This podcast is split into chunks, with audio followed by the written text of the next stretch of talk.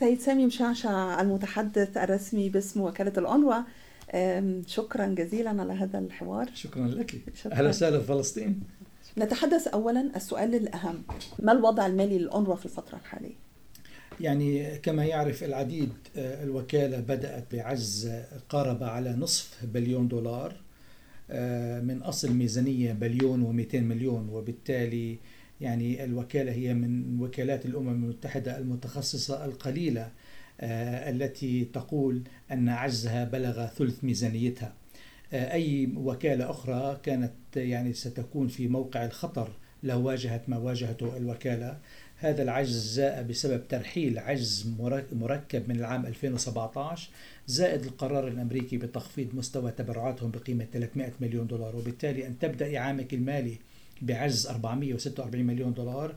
آه هذا عنى أن الوكالة كل مجمل عملياتها كاد أن يعصف بها الريح لولا أن الوكالة اعتمدت سياسة تمويلية هجومية الطابع. أطلقنا حملة الكرامة لا تقدر بثمن. أردنا من خلالها تعويض الفاقد الأمريكي 300 مليون دولار. وأردنا أيضا آه، خلق آلية عدم الاعتماد على متبرع كبير واحد. الوكالة كما تدركين تعتمد على تبرعات طوعية مباشرة كل الميزانية من التبرعات الطوعية. ما عدا 3% تأتي أوه. من ميزانية الأمم المتحدة ورواتب الموظفين الدوليين تأتي أيضا من السكرتيرية العامة للأمم المتحدة. وبالتالي هذه هذه الحملة حملة الكرامة لا تقدر بثمن فسحت المجال للوكالة لتقييم وتثبيت علاقتها مع المتبرعين التقليديين الآخرين. أمريكا كانت أكبر متبرع على مدى ستة عقود وبالتالي أردنا الالتفات إلى المجموعة الأوروبية ثاني أكبر متبرع والدول الأعضاء في المجموعة الأوروبية. أعدنا تأهيل هذه العلاقة وزادت هذه الدول من مستوى تبرعاتها للوكالة وسرعت في دفع مستحقاتها لعام 2018 ومن ثم التفتنا إلى الدول الجديدة بمعنى كيف نستطيع أن نعزز التبرعات العربية؟ ونحن لدينا الآن بعد نجاحات كبيرة مع الدول العربية. هل الدول العربية تعتبر دول جديدة من ناحية التبرعات؟ هي, هي تعتبر دول يعني سخية الطابع عندما عندما يأتي إلى دعم خدماتنا الطارئة في الأراضي الفلسطينية المحتلة وفي نداء الطوارئ لسوريا. ولكنها مجتمعة لا تقدم إلى 2 إلى 3% من إجمالي الميزانية العادية. مع بالرغم من وجود قرار لجامعة الدول العربية أنها يجب أن تقدم 8% من هذا التبرع ولكن محصلة الأمور أن هذه السياسة التمويلية الهجومية الجديدة سنحت لنا الارتقاء بمستوى التبرعات العربية. لأول مرة السعودية وقطر والإمارات تعطينا 50 مليون دولار لكل منها والكويت 42 مليون دولار للميزانية العادية ونحن نصرفها كما نرتئي مناسب. هذا جديد وغير مسبوق ونأمل أن يترجم للسنوات القادمة. بالإضافة إلى ذلك توجهنا إلى العالم الإسلامي ماليزيا وأندونيسيا إلى القطاع الخاص وإلى أيضا الصناديق الدولية. صندوق التنمية الإسلامي ووقفية خاصة للأنروا والبنك الدولي ومحاولة خلق صندوق خاص للوكالة ما أريد أن أقوله أنه استطعنا بثمانية بعشرة أشهر وهذا رقم قياسي أن نخفض مستوى التبرعات العجز المالي من 446 مليون دولار إلى 64 مليون دولار آه، الآن. والعجز في الأونروا عجز الميزانية يعني تقليص خدمات آه، تقليل أو قطع بعض الخدمات ووقفها. يعني نحن بشق الأنفس أخذنا قرار فتح المدارس في آه، لإدراكنا أن الأموال لم تكن موجودة في البنوك. ما زلنا نعاني من سيولة نقدية الآن لأنه جزء كبير من التعهدات التي تم تحديدها من الدول لم تصل إلى البنك وبالتالي نحن الآن نعيش في أزمة أزمة سيولة نقدية. التحدي الأكبر في العام 2019 هو كيف تكملي العامك الدراسي الذي بدأته في سبتمبر 2018 لماذا؟ لأن الإدارة الأمريكية مع بداية العام قلصت من 360 مليون دولار مستوى التبرعات الإجمالية إلى 60 مليون دولار ولكن في أغسطس قررت أنه في العام 2019 لن تعطي الوكالة سنتا واحدا وبالتالي نبدأ العام 2019 بعجز مباشر بقيمة 360 مليون دولار وهو رجوعا على سؤالك سيضعنا أمام مأزق وجودي مرة أخرى وليس فقط مالي. كيف نستطيع إتمام العام الدراسي حتى جولاي من العام 2019 هذا جانب. وأيضا كيف نفي بالتزاماتنا الاخرى 100% آه، من ميزانية الطوارئ في غزة في الضفة الغربية كانت تأتي من التبرع الأمريكي. 70% من ميزانية الطوارئ لسوريا كانت تأتي من التبرع الأمريكي. 70% من ميزانية الطوارئ في غزة كانت تأتي من التبرع الأمريكي وبالتالي عندما اختفت بين ليلة وضحاها هذا ضرب قدرتنا على الإلفاء بالتزاماتنا بالخدمات الطارئة تحديدا في غزة. غزة هي الأكثر موقع هي وسوريا احتياجا فيما يتعلق بالخدمات الطارئة. حروب ثلاثة ضروس أثرت على السكان والبطالة والإغلاق والحصار وبالتالي الوكالة اضطرت إلى تقليص عدد العاملين لديها الذين يعملوا على بند التوظيف الطارئ. واضطررنا إلى عدم تجديد وظائف ل 113 من أصل 1000 موظف يعملون لدينا على نظام الطوارئ. لا تنسى أن لدينا 13 ألف موظف يعملون لدينا على نظام العقود الثابتة في غزة. وبالتالي و... وأيضا هناك تقدر الإشارة إلى أن معظم الموظفين من اللاجئين نعم من لاجئي فلسطين. كلام سليم. ف...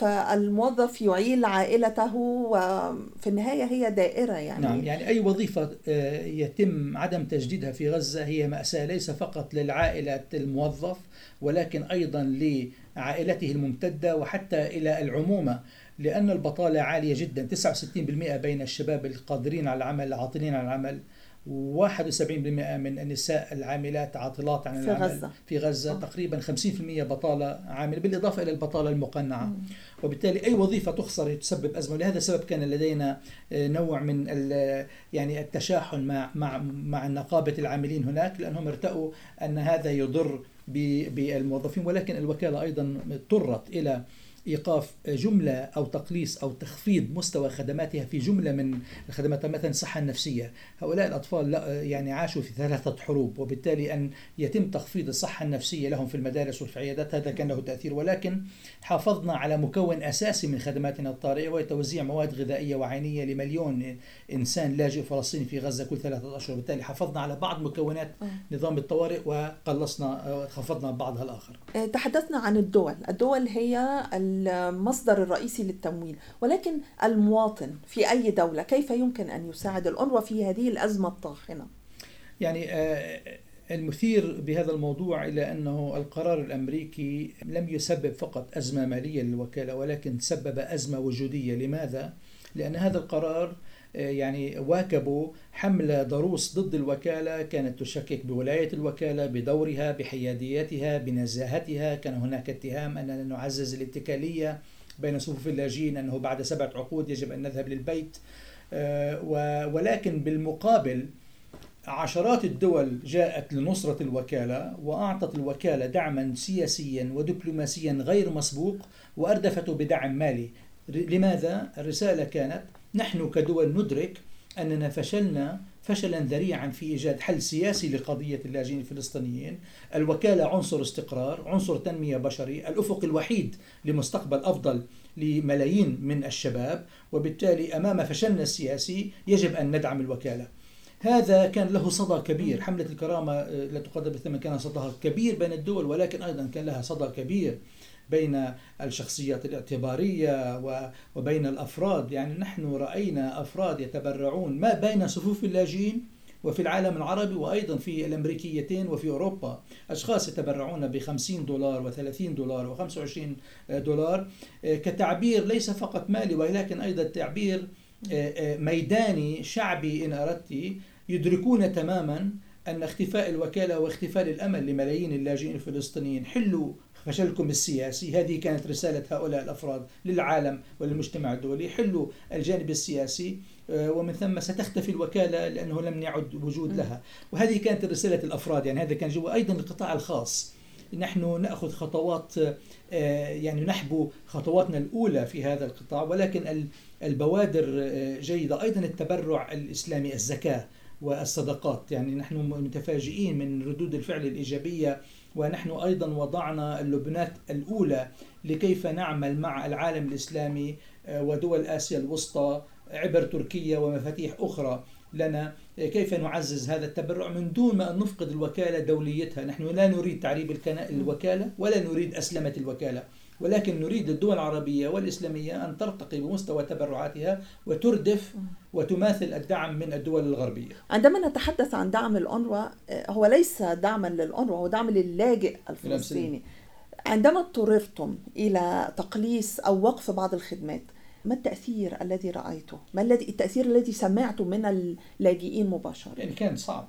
آه، أنت عندما تعيشي ثلاثة حروب في غزة وعندما تري أطفال الآن بعمر ال 14 و 15 سنة لم يعرفوا إلا حصارا ولم يعرفوا إلا حروبا. وأيضا تقولي للأب أو الأم آه، أن الوكالة لن تستطيع الإيفاء بكافة التزاماتها. العديد من المنازل عشرات ألوف المنازل إما دمرت تدميرا كاملا أو أصابها دمرا كبيرا وبحاجة إلى إعادة بناء.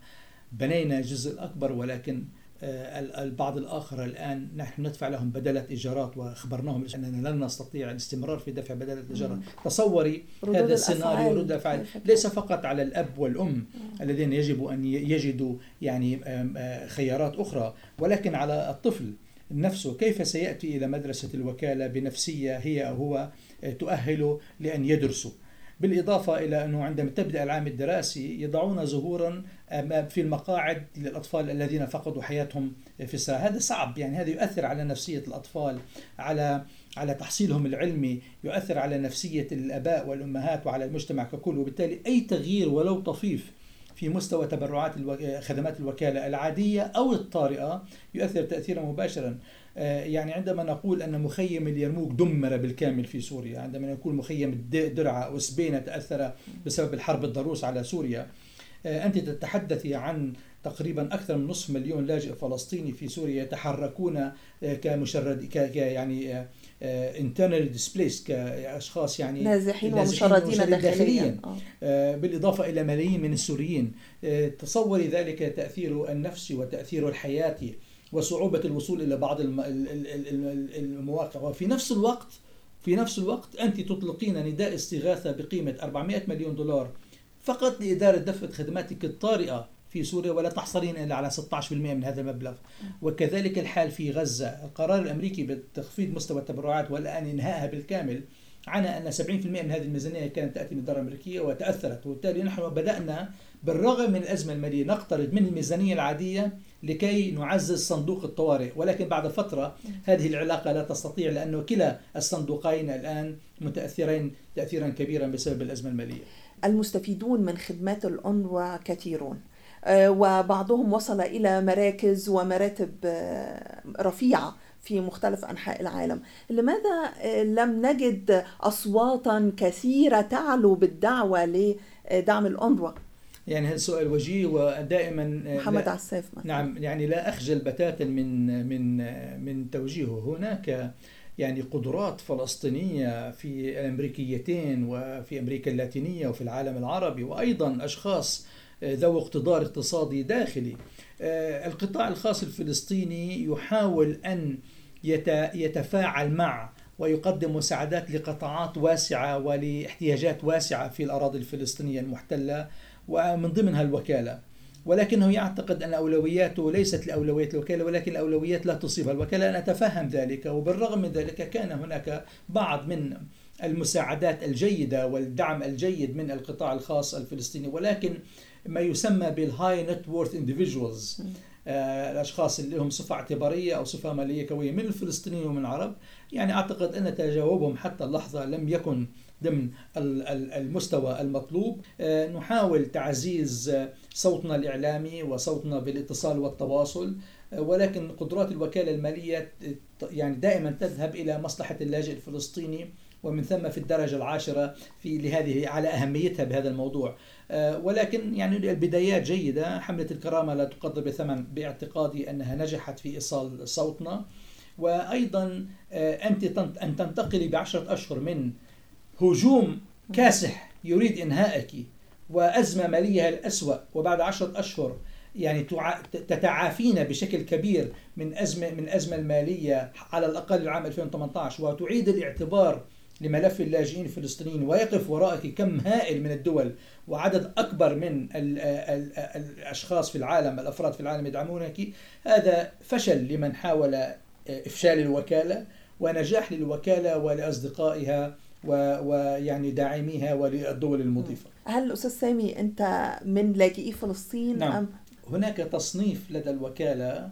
الوكالة اللاجئ الفلسطيني هو من فقد أو من فقدت منزله أو أو مقومات حياته ما بين شهر 6 46 1946 وشهر 6 يوليو 1948 ولكن أيضا هناك بعض الفئات الأخرى التي استفادت من الوكالة وتم تسجيلها. أنا من هذه الفئة فئة فقراء القدس.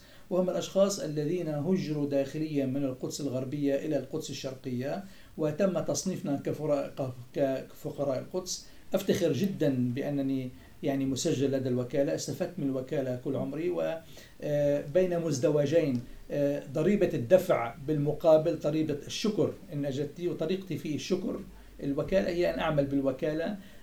ويعني أنا جزء من الأشخاص الذين ينادون بإنهاء الوكالة وقد يستغرب البعض عندما دائما أقول أتطلع لليوم الذي تنتهي به الوكالة؟ وليست ليست ضمن الشروط المنصوصة إسرائيليا ولكن ضمن التوجه الدولي. حلوا قضية اللاجئين الفلسطينيين سياسيا كما يرتئي أصحاب القضية وسأكون أكثر أشخاص سرورا عندما أغلق باب مكتبي وأذهب للبيت.